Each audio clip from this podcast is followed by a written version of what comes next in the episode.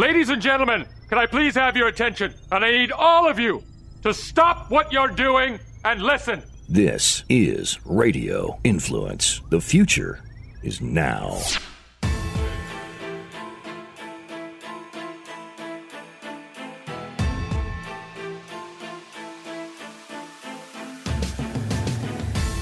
Good afternoon, everyone, and welcome to the Monday, May 2nd edition of the Dark to Light podcast with Miguel de los Opelka. E. Beans. I don't know what's wrong with me today. Beans is Spanish, so I don't have to worry about it. Well, yeah, it is, but with the Z on the end. How do you always- yeah, how'd that happen? Because oh, it's a great story. Th- This is my instinct coming through. This is my journalistic instinct popping up on a Monday. So I'll tell the story of how I became Beans in the first place because nobody really knows.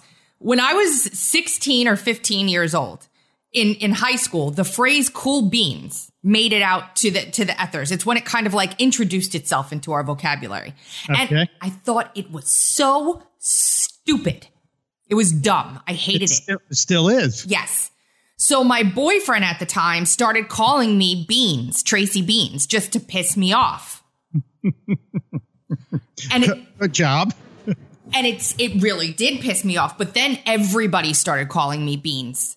They didn't even use my first name anymore. They just called me Beans. So when AOL was introduced, I created Tracy Beans as my AOL screen name and, and email address. And I couldn't use the S because it was taken. So I used a Z instead. Wow. So Tracy with a Z, now Tracy with an S, because Tracy with an S goes not Z, like Liza with a Z. yes. There That's should be a song or- about that. There, there may be, which I always laugh about, but that's so that's good. So I may I share a, a a similar story with my AOL identity that I've had for over 30 years now. Yes, as soon as I finish this one, which is one more Oh, sentence. I'm sorry. That's okay. Literally, my husband doesn't call me Tracy. If he says my name, it's a problem. He calls me Beans. My father in law, my mother in law, Beans, Beans, Beans, Beans. All of my friends, all of my daughter's friends, Beans. They don't call me by my name. I don't even remember what my name is sometimes. That's all. Go ahead. Wow. And now I'm going back to my life as a uh, uh, a stripling, a child, and I never understood for a long time why my mother was called Ducky and not her name, hmm. which was Pauline. And she was named Pauline at birth, but everybody called her Ducky. She had checks that said Ducky. And, it- you know, you tell the nuns, well, that's my mother's name. No, it's not. Can't be. Your mother can't have a name, Ducky. You know, 60. She can and she does. And she can and she does. If you and don't challenge her on this, you'll lose. But my mom was the only girl in a family with a bunch of boys. And my grandfather used to refer to his wife as the queen. And one of my uncles said, Well, what does that make Pauline? Is she is she the Duchess? Is she the Duchess now? Hello, Ducky. And they oh. and it stuck. They walked around the house calling her Ducky. So decades later, she lived her entire life as Ducky Opelka. And Everybody's got one. Like, not everybody, but a lot of people do. So, Ducky Opelka translates to you somehow. well, yeah, well, no, I was going to say my um, my original and still AOL handle, which I keep to this day, is Stunt Brain, all one word, S T U N T B R A I N. And it's because Scott Shannon, the radio legend Scott Shannon, was trying to figure out how to justify my salary to the corporate gods at uh, at Mallright Broadcasting back in the late '80s. And he's like, ah, how do we how do we tell people what your job is? What do you do? And I said, well, I'm kind of your stunt brain, Scott. And he, what? What? I'm kind of your stunt brain. I think for you.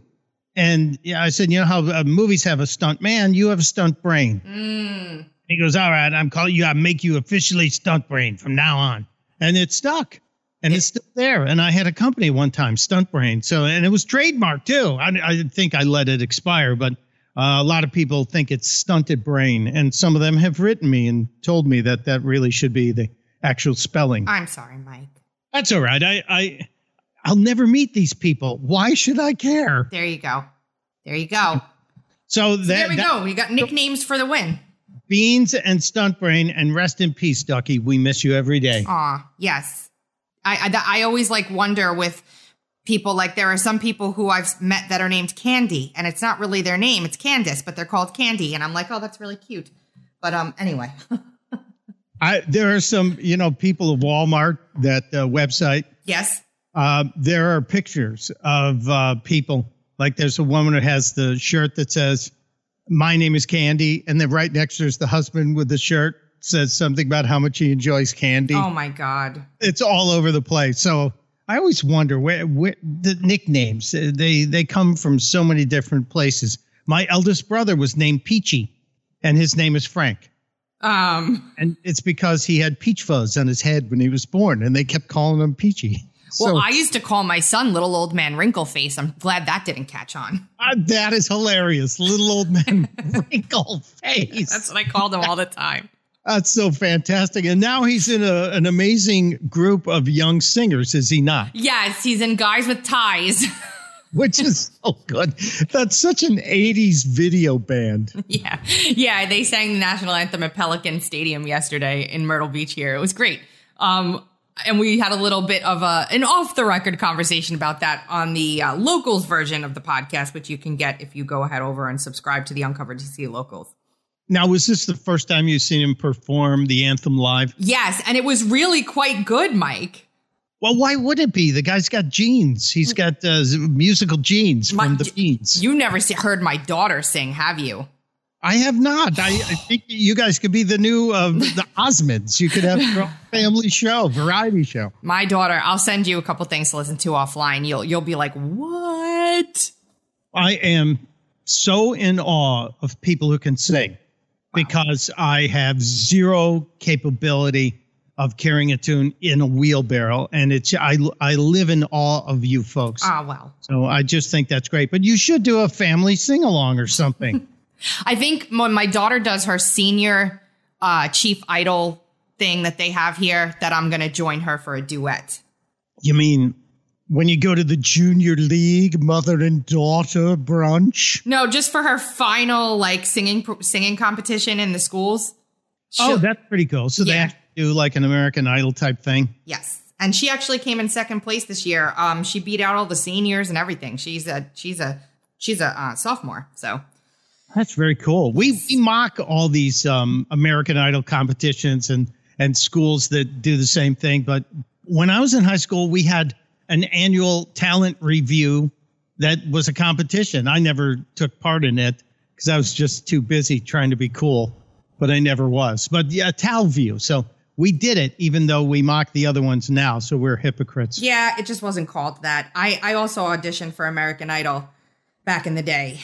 And how'd that go? It went really well. I knew I did good because out of the group that I was in, they chose three of the people that sounded like howling dogs. I was going to say, I think I saw Howling Dogs play in the punk era in Yeah. Austin at a at a bar. No, how they really sound like Howling Dogs. Yeah, I mean they did it on purpose. This was like a few years in where they were looking for like the the wangs of the world to Oh, give yeah. the show some like umph. yeah. So yeah. they they I waited online on the streets of Manhattan for over 24 hours. I slept there on the street waiting to get in. This was right after 9/11 and um was brought in in a group of 5 and out of the 5 they picked just the people that sucked. just the terrible. And I have to correct you. It was William Hung. Oh, that's right. Wang I- Hung, same difference. Somebody might have been looking for the Wangs. I don't know. that, that can always happen down in Chinatown. But uh, yeah, it was William Hung who was so terrible. It turned uh, and and Sanjaya. Remember that? Oh yes. And people love to vote for, to screw with the show to vote for untalented folks. And we used to, I fully admit, my wife and I would watch the early American Idol seasons just to see the people who were bad.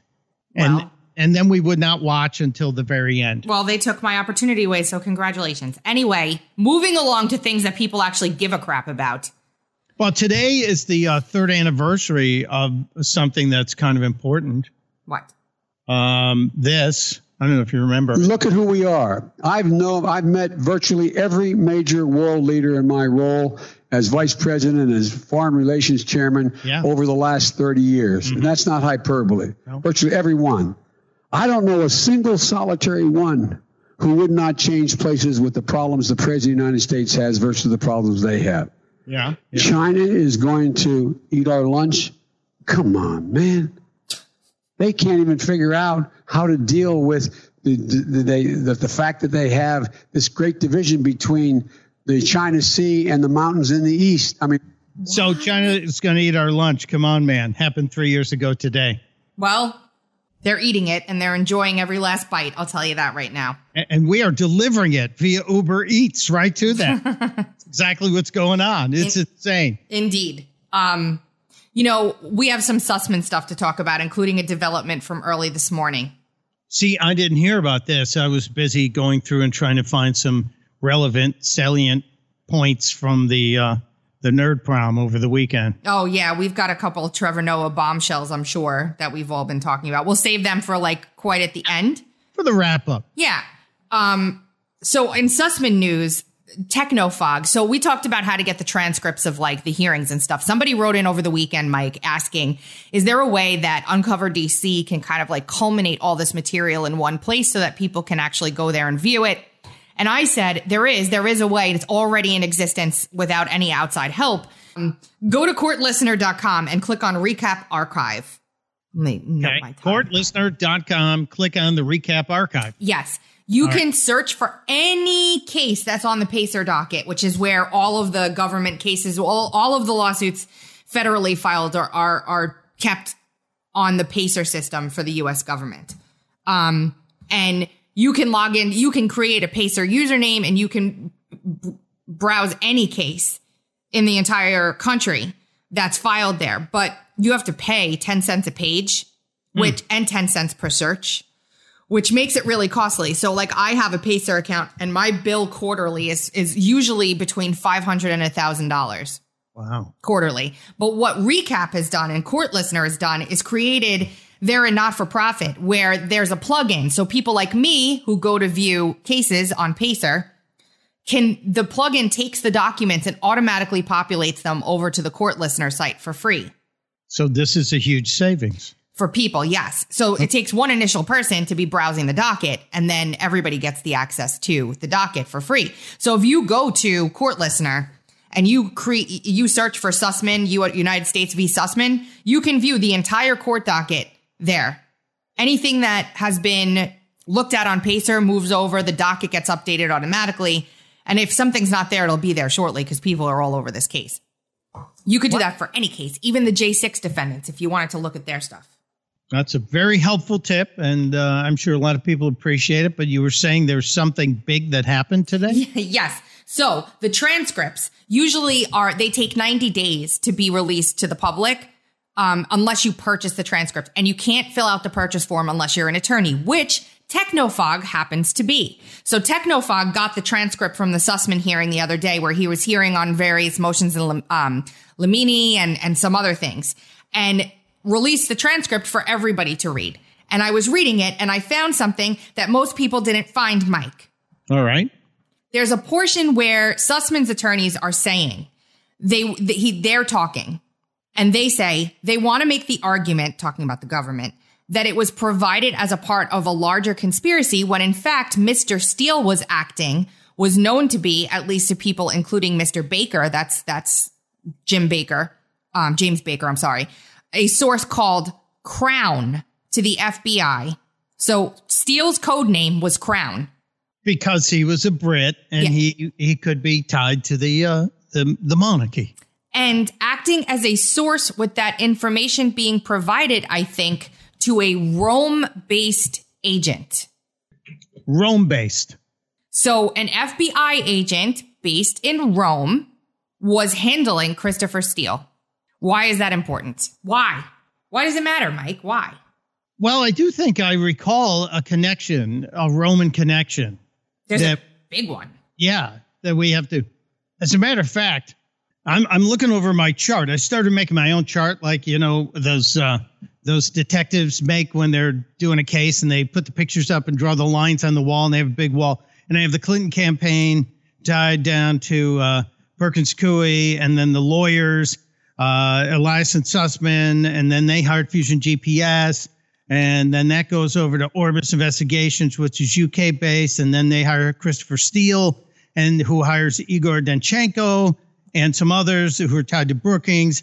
And I thought I thought I had Italy in here somewhere. Well, golly, Bob, howdy, I don't see it, so I don't want to delay you. So excuse me, but I thought I had that in my timeline. That's okay. We can add it right now. Okay, good. This morning, I posted another post after kind of thinking about how to phrase it a little bit. And it says this. So what they're telling us is that Steele was being handled in Rome, which also happens to be where Joseph Mifsud met Papadopoulos to tell him that it was Russia who had dirt in the form of thousands of emails on Hillary Clinton. Mm-hmm. I'm sure all of this is just a strange coincidence. We've said from the beginning, and now in all caps, I say, figure out the DNC leak and cover up, and the rest will follow. And it, it looks like it's starting to unwind that way, is it not? It it is, and the most telling thing about it for me, and and you know, I got a re truth from Devin Nunes. Wow. Now, that's not an outside, like he does that, but just for this particular truth that I posted, it means something to me because there's no way he missed the capital letters about the DNC leak. Mm-hmm. So here's the deal. For years, we have been saying, and Assange has been saying, and everyone's been saying that the emails didn't come from Russia. Knowing what we know now about how engineered this was, and even what we knew back then, because this is no surprise to any of us, okay?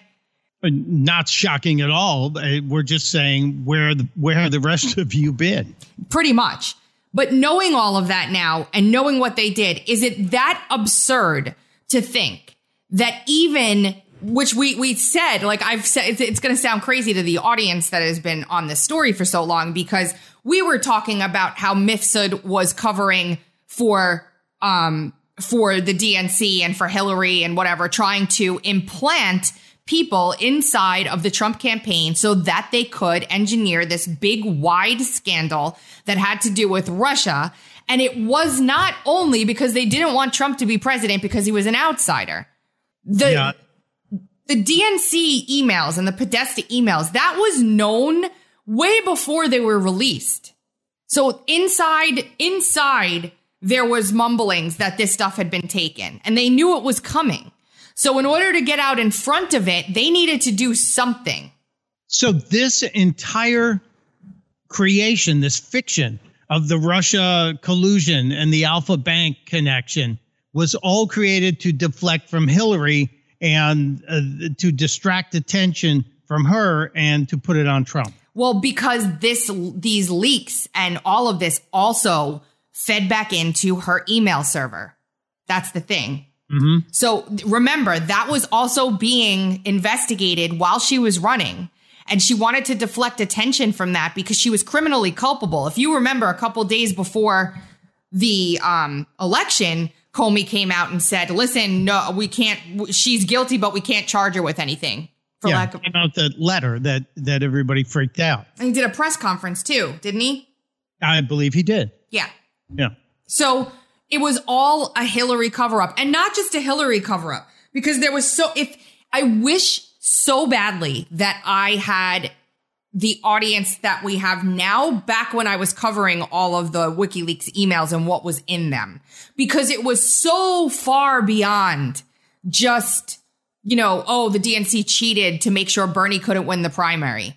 It, it was so far and above that. It was so much corruption. For example, they already had um, Obama's cabinet picked out way before he won the election. They Which- were Yeah, they, they did, and um, th- this ties me. Remind me later about Obama and the photo of everybody when the Trumps were arriving at the White House okay. on inauguration day. You know that frowny face photo. Yep. Okay, remind me of that later. But yes, so they, this was all part. Well, they always say they war game what the cabinets will be. That doesn't always bother me as much as how deep this this collusion net, this web was, how far back it goes and how deep it goes and how across so many platforms it goes. It- Remem- remember though, yes, they always war game who the cabinet will be. I understand. Sure. But this was Podesta who was organizing all of this, and they had Citigroup choosing the people who would be on the cabinet. Well, Citigroup has to because, you know, they put up so much money. Also, Mike, inside of these emails were a couple of really, really screwed up emails about um, Scalia. Oh, really? Yes. And and and George Soros's foundation and Soros himself was involved in this. We're picking the replacement for him. There was a lot in there. There was a lot more than just oh Bernie Sanders what they engineered it around him. So now I was glad that that came out because all the progressives opened their eyes and said holy crap and started moving over. And then were educated and a lot of them are now the hardcore what you'd call I guess Trump supporters that they today. It was the beginning like most of my audience at that time were left leaning. Well, and so these folks realized that this Bernie got totally screwed, which he did. Yep. And uh, uh, not once but twice basically you know he's been he's been cut out a couple of times in situations here so that that's very interesting to me that they would migrate over from that far far progressive socialist side They did. And it was a really good opportunity to educate because the stuff that I was covering wasn't right wing talking points. It was they were explaining the stuff. And I was just showing open source research that demonstrated it. And it was a very big, for a lack of a, like, I don't have anything but this cliche, red pill for people. Because mm-hmm. they were able to learn about these institutions. No, they didn't care about the environment. No, they didn't care about corporate fascism. The, the opposite you know, instead, so people are getting walloped with this in the midst of a presidential campaign where the guy that they thought was their Ron Paul was going to be the nominee. It was something else to behold. But it was all because of the DNC leak. And then, you know, you could bring in the Guccifer 2 or Guccifer, however you want to say it. I don't know. But the, the whole thing was engineered and, and they created, in my opinion, this fictional character, Guccifer 2, who was supposed to be a copy of Guccifer 1, Guccifer one was the whole reason that the the Hillary Clinton email server was found out at all, and then and then Judicial Watch hopped on board to get the FOIA. So the guy who is Guccifer one, I don't know if you know this, was he was in jail in Romania during the the 2016 campaign. One agent uh, or or official, I will call him Dana Boente. Do you remember that name? No. i not you caught me taking a sip of tea but i do not That's okay. Well, he was in the Trump administration as well. It, it, it's a little bit of a longer story, but he went over to Romania, extradited Guccifer one in the middle of the in in the middle it, towards the end of the campaign, brought him over to the United States, had him plead guilty to a bunch of stuff, sat him down for questioning, got a ton of information out of him, and then sent him back to Romania. Absolutely unheard of. yeah that is nowhere that story is absolutely zero coverage and why not Except some of us. well I, i'm saying i'm talking mainstream media. Yeah, yeah, of course not. They extradited Guccifer to the United States and then sent him back to Romania. we within- bled, him dry and then shipped him back home They sent him back, but the crimes against the United States he committed, in quotes, it, it, I don't, I got it all. I got it all. okay Anyway, um, so quick question about james baker yep. formerly of the fbi Now Twitter's attorney, yes. now Twitter's attorney. I just want to let that sink in. The guy who is involved in all of this is now the the head legal guy at Twitter, and how how long is he going to last there? I don't know. And why isn't he out already? That's what I would like to know. Mm-hmm. So I'm just saying, Elon, if you're paying attention, I know he's paying attention to a lot of stuff going on there. Because when William Shatner said he wanted to be the new face of Twitter, Elon you will always be my captain. will always be my. I love that. Yeah, I, I didn't mean to take you off track. that's there. okay. A little ADD Monday, you know. And Shatner, do you know Shatner was going to get into um, uh, women's uh, clothing slacks for women? No, I didn't know that. Yeah, but they decided that nobody wanted to order Shatner pants. Just leaving that out there. Okay. so anyway, Devin Nunes retweeted my tweet, my truth, retweeted my truth about this. And I want to say there are people out there right now, Mike, on quote, our side who are attempting to discredit the Mueller targets, i.e., General Flynn, George Papadopoulos, Paul Manafort, Roger Stone. They're attempting, because this is all percolating to the surface, they're attempting to sow questions surrounding whether or not these people were working for Mueller or they're white hats, black hats, blah, blah, blah, blah, blah, trying to make all these people who were absolutely assaulted by the Mueller special counsel look like they had some part in it. And I can tell you with, with certainty, that I'm I'm 90 I don't think that that these people were like I had major questions about George Papadopoulos for a very long time. Mm-hmm. I'm not 100% settled that he didn't have anything to do with it, but I'm 98% settled that he didn't have anything to do with it and he was just a very useful tool in the whole operation. Um, Carter Page, for example, just watch out for that to start happening because what they're trying to do is is make it seem as though all of these people were also involved in trying to take down President Trump when it's it's a it's a method to try and get discord going amongst the, those of us who have been following this for years and want some accountability because people have very short memories and don't remember the intricacies of this story like they did when they were following it before we had all of our rights and liberties being stripped from underneath us. And speaking of which, all of our rights and liberties stripped away from us. Uh, that kind of ties in with the report about the warrantless searches in the last year. Yes, because that ties into Spygate also, the 702 database being abused. Yes. Yeah, FBI warrantless searches on Americans' data, not not other people's, more than doubled in one year from the ODNI report, which uh, Solomon's got that, but nearly 3.4 million of us had uh, had our backgrounds surveilled. That uh, that compares to 1.3 million, which is already outrageous in the year before. So contractors for the government and government employees can go in and do queries on this NSA database that collects information on every single person in this country. As a matter of fact, this ties back into a story about Dennis Montgomery. I don't know if you've ever heard that name. I have not. Okay. Dennis Montgomery was a whistleblower who helped to basically engineer the tech in, in some way. And, and it even ties back into Joe or Arpaio, who received this information. You know what I'm going to do to save us the trouble today? Because it's a very long, complicated story. I will put the video series I did breaking this down in the show notes and you guys can watch it to get yourself familiarized with the story.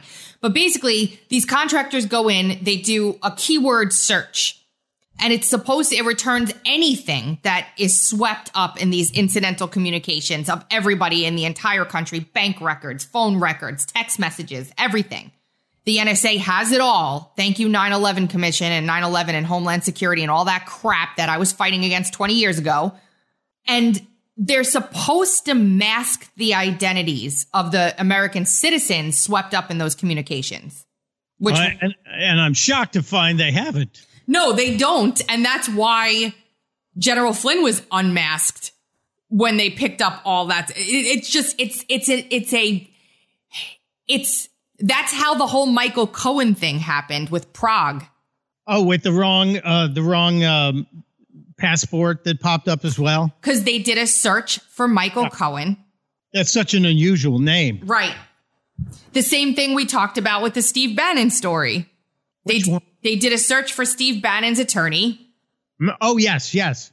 It's, and he got caught up in that web. This is this is why all of this is wrong, people. But most of you listening already know that. Yeah, yeah. I mean, it's just, a, and and they every year they approve it again doesn't matter who's in power, if it's a Republican or a Democrat. Finally, the last time it was up and we had the House and the Senate, um, Nunes was saying we need to get rid of this altogether. Like we can't keep doing this. It's it's an like our rights are violated every single day with this crap. And if you think for a second that Biden's administration isn't using this to target, you know, American school parents who are talking to their friends about the school board next door, you have another thing coming. Well, they already um, openly admitted that they were doing that. So the the DOJ told us they were doing that, but um, uh, I, I I have to um, throw a penalty flag Oh, okay. because you said if you don't think that's happening, you have another thing coming. Mhm. That's this is one of my bugaboos. Oh boy, you're really gonna take it. Go ahead. I am. I am. People fire at me. Don't fire at Tracy. Oh no, they will. It's not another thing coming. It's another think, and it makes sense if you listen to the sentence. oh, shut up. if you think that I'm going to stop correcting you, while you have another think coming. I You think see- that's stupid. Well, it's but it's right, and you're the you're the person who seeks right all the time, right information. Let's see here. People have abused it. You know, it's like people have have now accepted bad grammar. People say "ax" all the time when they mean "ask," and we're, No. we've allowed it to happen. Another thing coming, historically speaking. Because the minute you say if you think, and you're thinking about something, No, see? You're wrong. And listen to why. why? Contrary to popular belief, having another thing coming as opposed to another think coming doesn't mean the same thing. And this is exactly why I said thing. If you've got another thing coming, this means the outcome of a situation is expected to take a turn other than anticipated. And usually that turn is for the worse.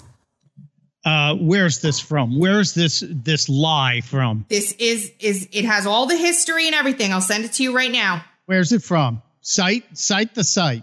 Um, idiomation.wordpress.com. Yeah, somebody made this up. It's a WordPress site. Oh, shush. Do you know how much good work is done on random WordPress sites? Mr. Mainstream Media? I do, I do. But th- this is a case if you found something that justify an aberration. I just did a Google search, another think coming, and it came up. I Well- wasn't searching. I was looking to see if you were right or wrong. And if you were right, I was going to concede. I will not concede until further evaluation is. Con- is, is- I'm going to bring a grammarian in here, and we're going to have this. Your grammarian is biased. no, no. I will find a random. I'm going to go to Angie's list and tell him I need a grammarian, and get a ra- a random grammarian in here. Hmm. These are these are the things that drive me nuts. you know. Clearly. it's a short walk. I know it's not really a drive. I think one time you corrected me, the amount of hate mail I got about how you corrected me. You have, You mean about me? yes. Oh, that's great. I love that. Bring it on, people. Listen, I love Tracy Beanz. I will fight for Tracy Beanz every single day. But I also I also have standards. The language has to be upheld. We can't let it fall apart, and I think it's falling apart. I know, I know. My my little um supposed transgression would really be the nail in the coffin. Yes, it would. Thank you for saying supposed. Because when people say supposedly, I go apoplectic. I start I start twitching on the ground. I am pretty good with my command of the English language. I've got to tell you. You're excellent. That's why I, I shuddered then and I, I raised my hand. Well, you might have to reconsider. If I'm wrong, I will send flowers or, I, damn right you will. or, something. Whatever the Mother's Day online special is. It's perfect timing. You're going to pay a premium for roses. I'd like three dozen, please. Thank you. I ain't sending roses. I I can grow roses cheaper than I can buy them, and so I will always grow them. Huh. But I can I can send delicious chocolates. No, Why? because I'm trying to lose weight. Do you know what happens to me when I eat chocolate? I blow up like what's her name in Willy Wonka. yeah, what's her name? The girl that ate the they turned purple and all that. Yeah, Violet. Yeah, yeah. I'm sorry. I, then I won't do that. And I can't sell it, send you tequila either or wine because you don't do that either. No, you're gonna have to find something else and do it quickly. Anyway, Won't be roses. But uh, until we get the grammarian to, to rule on this, so there was that truth, um, truth social happening this morning, and again, th- that moves into the, the abuse of the 702 database and everything else. And and you know, I'm surprised that they even released that report, Mike, because it's like there's no there's no oversight. Things just happen, and nobody does anything about them. Well, I I think maybe they released that report to take heat off of the disinformation Oh, office. You know, the the uh, my my buddy Rich calls it the the Department of Truthiness. Listen, that whole thing is starting to become a big problem too, because that woman has ties directly to Ukraine.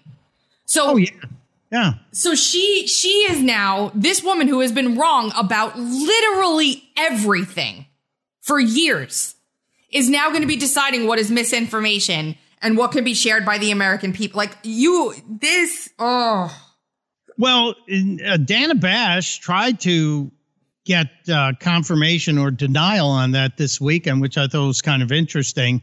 And uh, the um, the um, DHS chief seems to think, oh no, none of this is anything to worry about. Nothing to see here. The minute the government says nothing to see here is when I get worried. I think there's immediately something to see here. can they even con- do this constitution like they they're just creating things.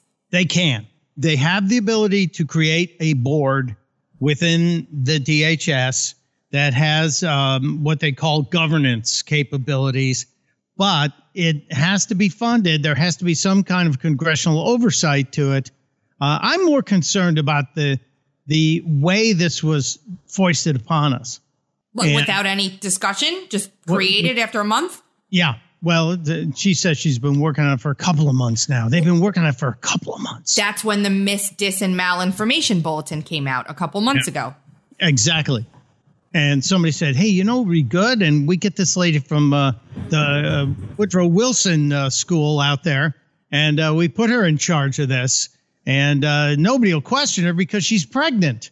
I mean, she's a birthing person. I was just gonna say. Uh, but uh, did we play on Friday her song? Um, not the Mary Poppins one, the other one. No, I don't believe we did. because not only is she horrible with the Mary Poppins song, but she she is the the worst example for young women. And they're always talking about elevating the people out there, elevating the examples in the government. And the disinformation czar from the Ministry of Truthiness uh, sang a song in a cabaret during a Christmas time performance. Uh, I don't know the exact year of this, but the title of the song is Rich, Famous, and Powerful. And she's lamenting the fact that she's none of that. And she, well, here, you can hear it yourself. Famous or powerful, Barbra Streisand has all, and I can do what she can do. So why is she rich, famous, and powerful? can't. While I'm still stuck here singing Christmas songs for all of you. Wait. What does it take to be famous and powerful? Santa, if you're listening, please tell me what to do. Who do I to be famous and powerful? I've done everything I can, and now the rest is up to you. So she's saying, Who do I, to Santa, who do I, hmm, to be rich, famous, and powerful? Well, this is the example. It's a, well, I guess she should have been asking Kamala.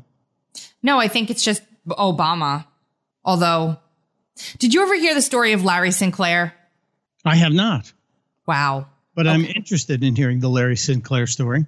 Larry Sinclair actually became a friend of mine, and no, he's not dead, contrary to the internet rumors that have been out there about his untimely demise. He is alive and well. Okay. He was in a Dinesh D'Souza movie uh, two years ago. Um, he says and and offers a, a fair amount of of evidence to prove that he had relations with Obama while he was a senator. oh, that Larry Sinclair. Yes. I, you know, it's not. If we put this in the uh, FBI search space, there'd be a whole bunch of people pop. It's not an unusual name, but now I know who you're talking about. Yeah, so that's the ori- original reason why I jumped to Obama because he does like to, um, you know, get around. Really, Barack Obama? Uh, yeah, drug fueled sex parties seem to be a thing, as I- per Larry Sinclair. Well, according to the allegations of one Larry Sinclair, And Biden went after him well, when when did Biden go after Larry Sinclair? right in the middle of the uh, election. Biden, the re-election, Biden went after Larry Sinclair. As a matter of fact, he has documented in his book how the Biden family attacked him. Well, I wouldn't doubt the Biden family because if you if you are told that you are an enemy of uh, the administration, you should expect it to the attacks to come from every angle. Yeah, it's it's some interesting stuff. I should pull that book. Oh, I don't have it anymore. It burned.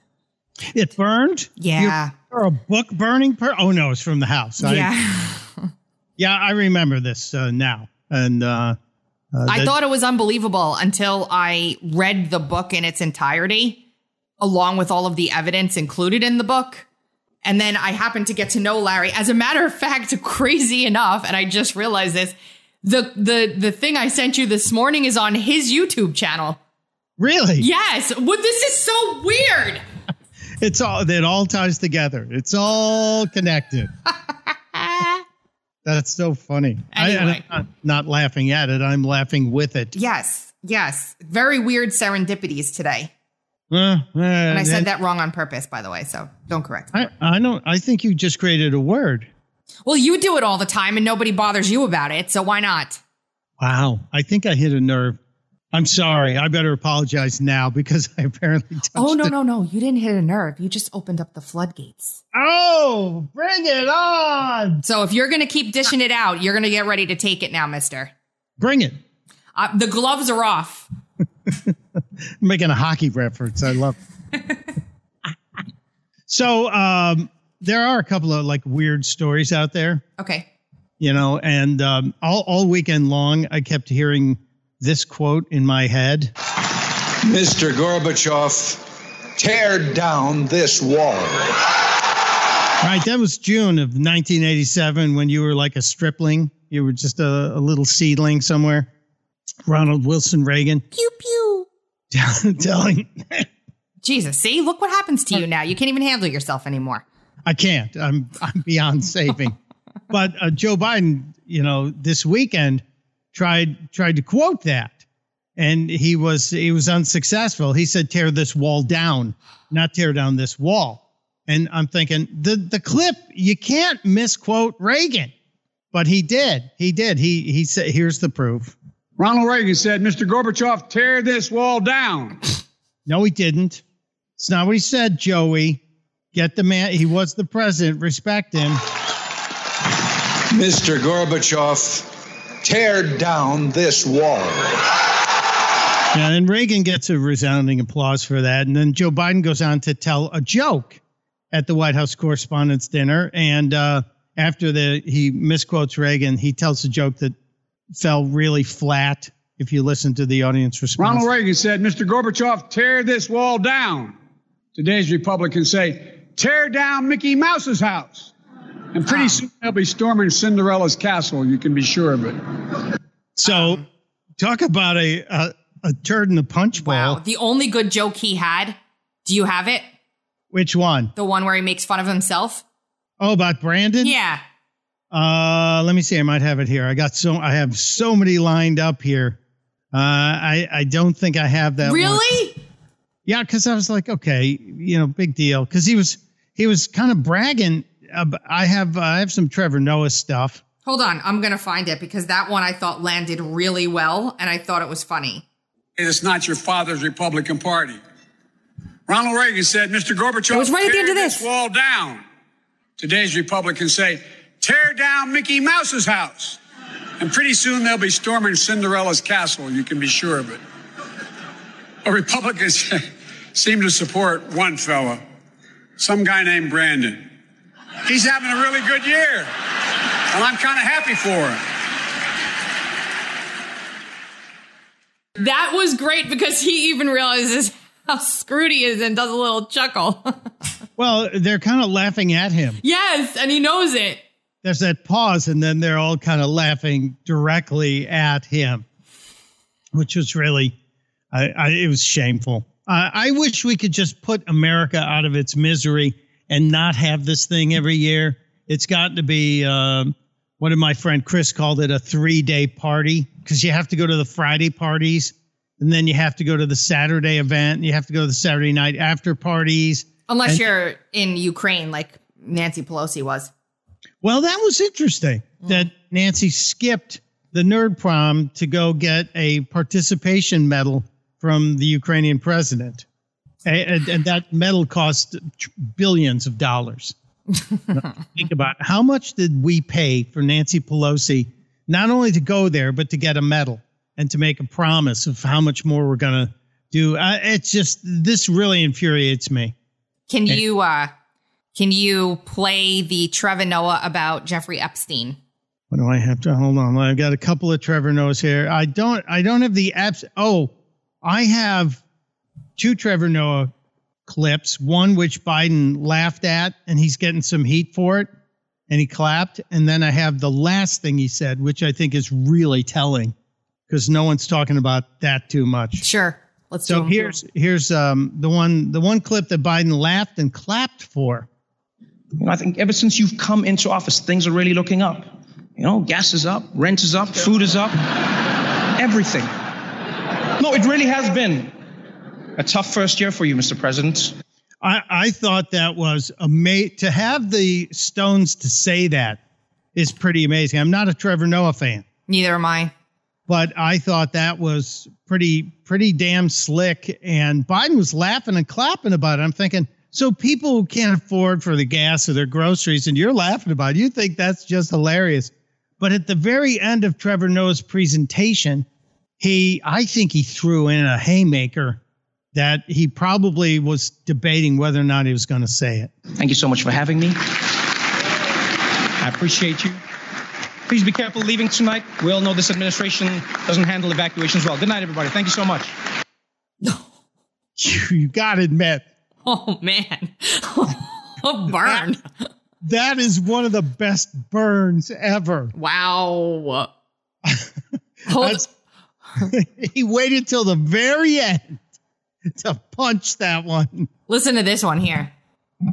Very classy. Very classy. But man, what a room this is, huh? Look at this room.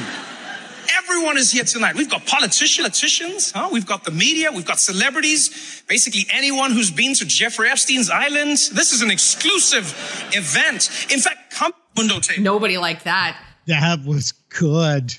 That was everybody who's been to Jeffrey Epstein's island. See, mm-hmm. Ricky Gervais would have named names. Yeah. He would have said that line and named names. But Trevor Noah, I have to give him credit. I think this is probably the biggest audience in terms of power that he's ever had to deal with. Yeah, and I will just tell you that um you know, he's obviously he's been he's been a little different lately.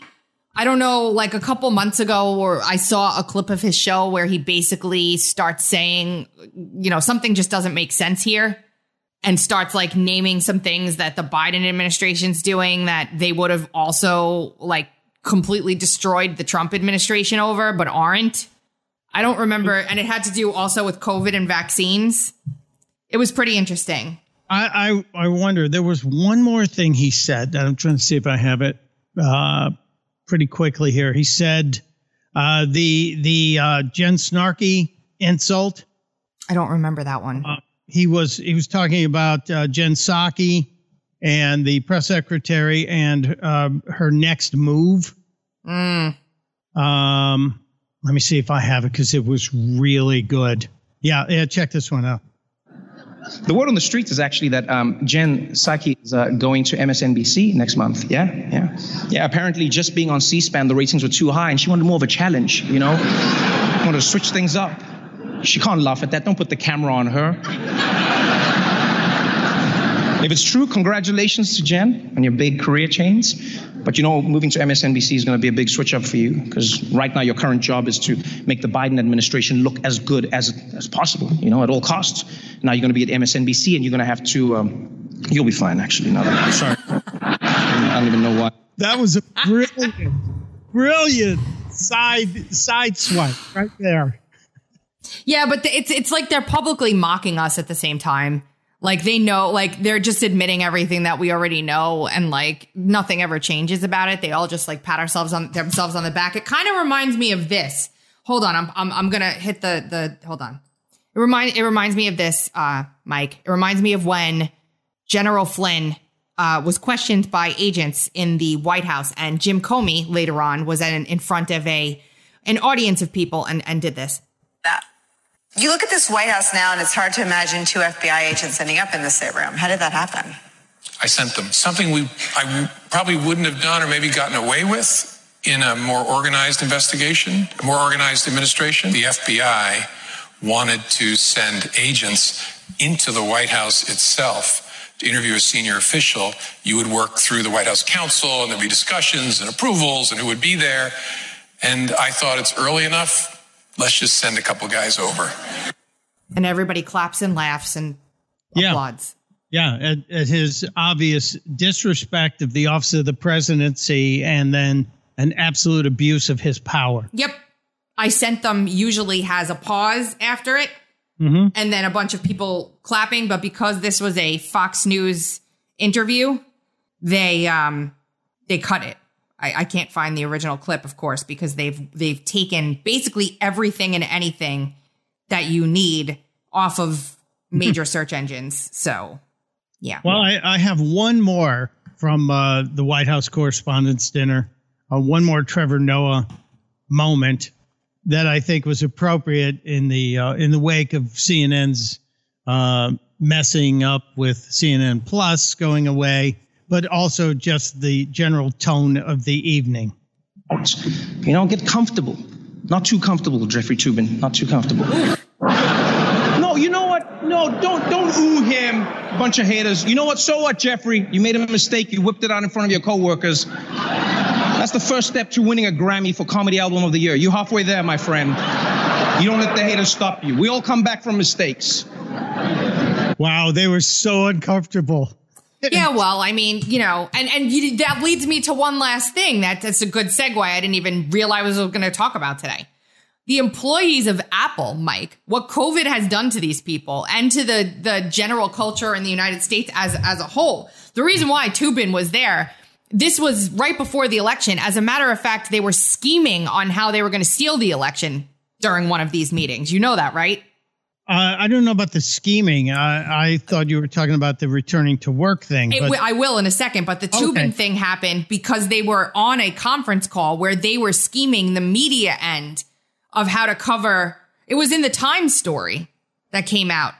The Times story, the the the Times story where they basically declared that they had stolen the election Oh using. yeah, yeah the, the the Time magazine, not Yeah. the Times. I thought you said New York Times. I'm going okay. Which so no Time magazine. Yeah. So one of those meetings was when Toobin was very heavily involved in that. And one of the meetings, it is it is now believed where this happened was was when he was caught yanking it. Because he was working from home because of COVID. Right? And and the Apple employees, uh, do you have this? I don't have it handy, Oh. but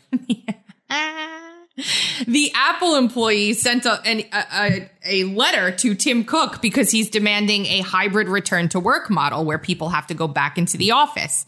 And so they wrote this very long letter to him about how horrible of an idea that is and how they don't want to do it. And, and interspersed amongst some reasons that I think are very plausible, to be honest, are also reasons about underprivileged people who are not privileged enough, enough to live in an area close enough to the office that they can get there in a reasonable amount of time.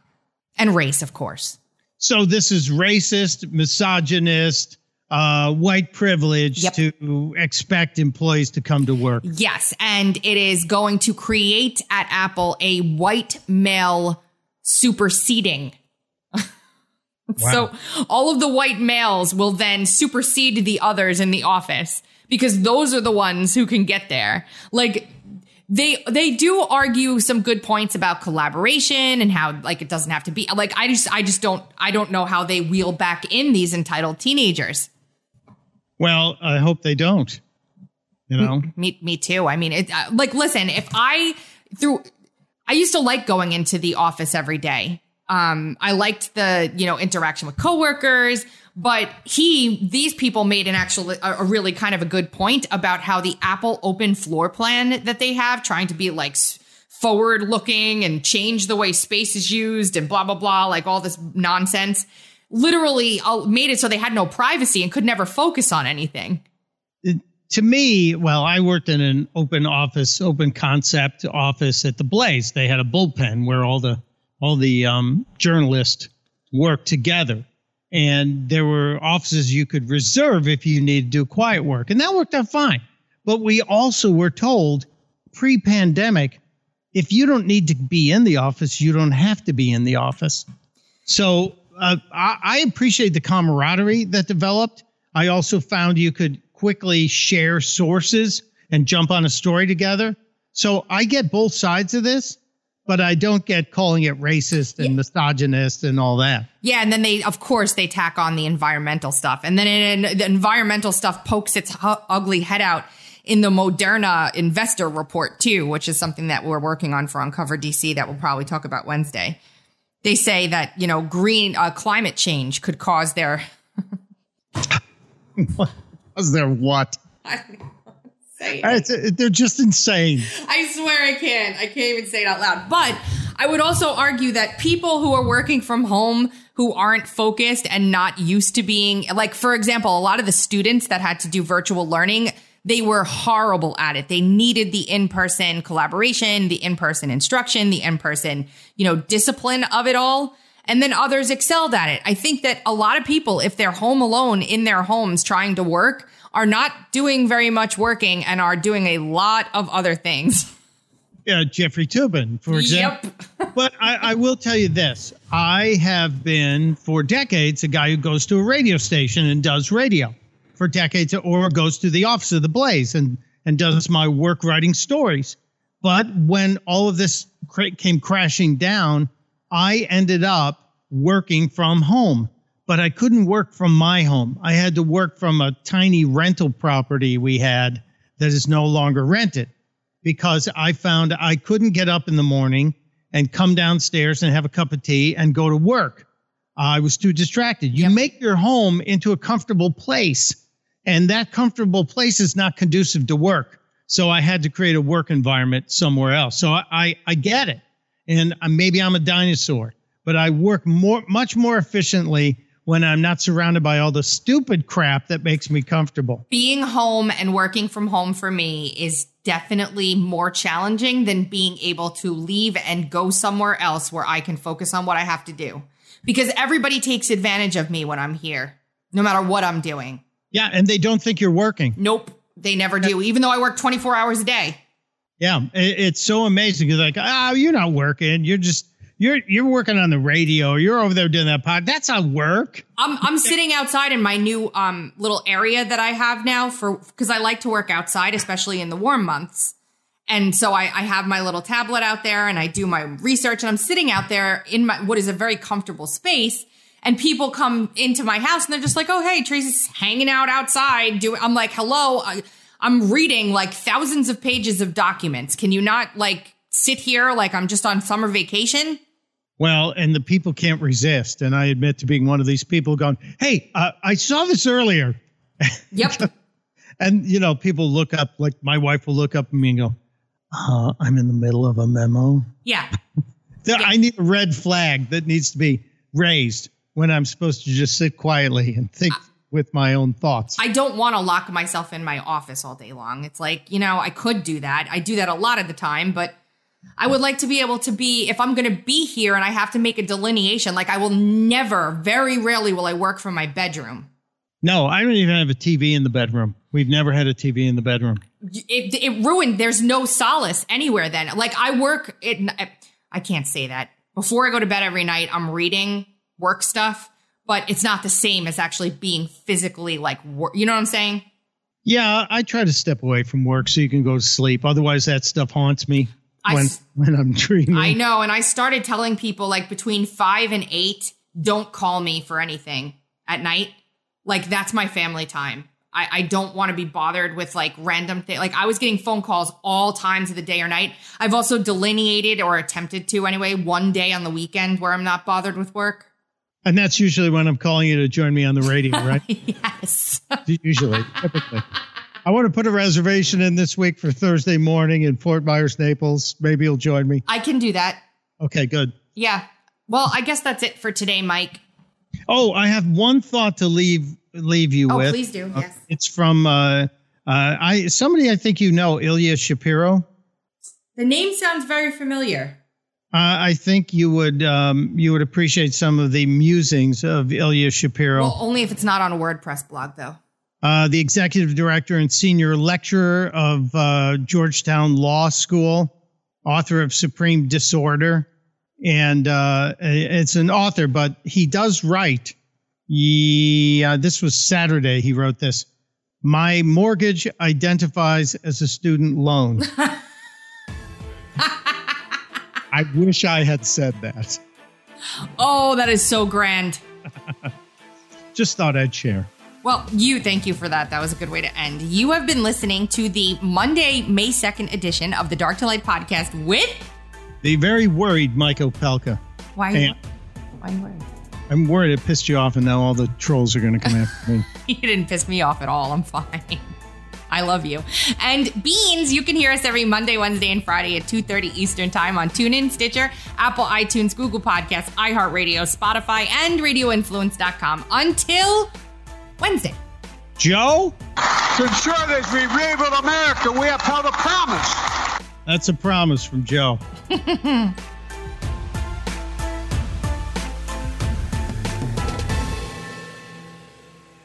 On this week's episode of Crush Performance, when we talk organizational and team performance, we use words like chemistry and culture.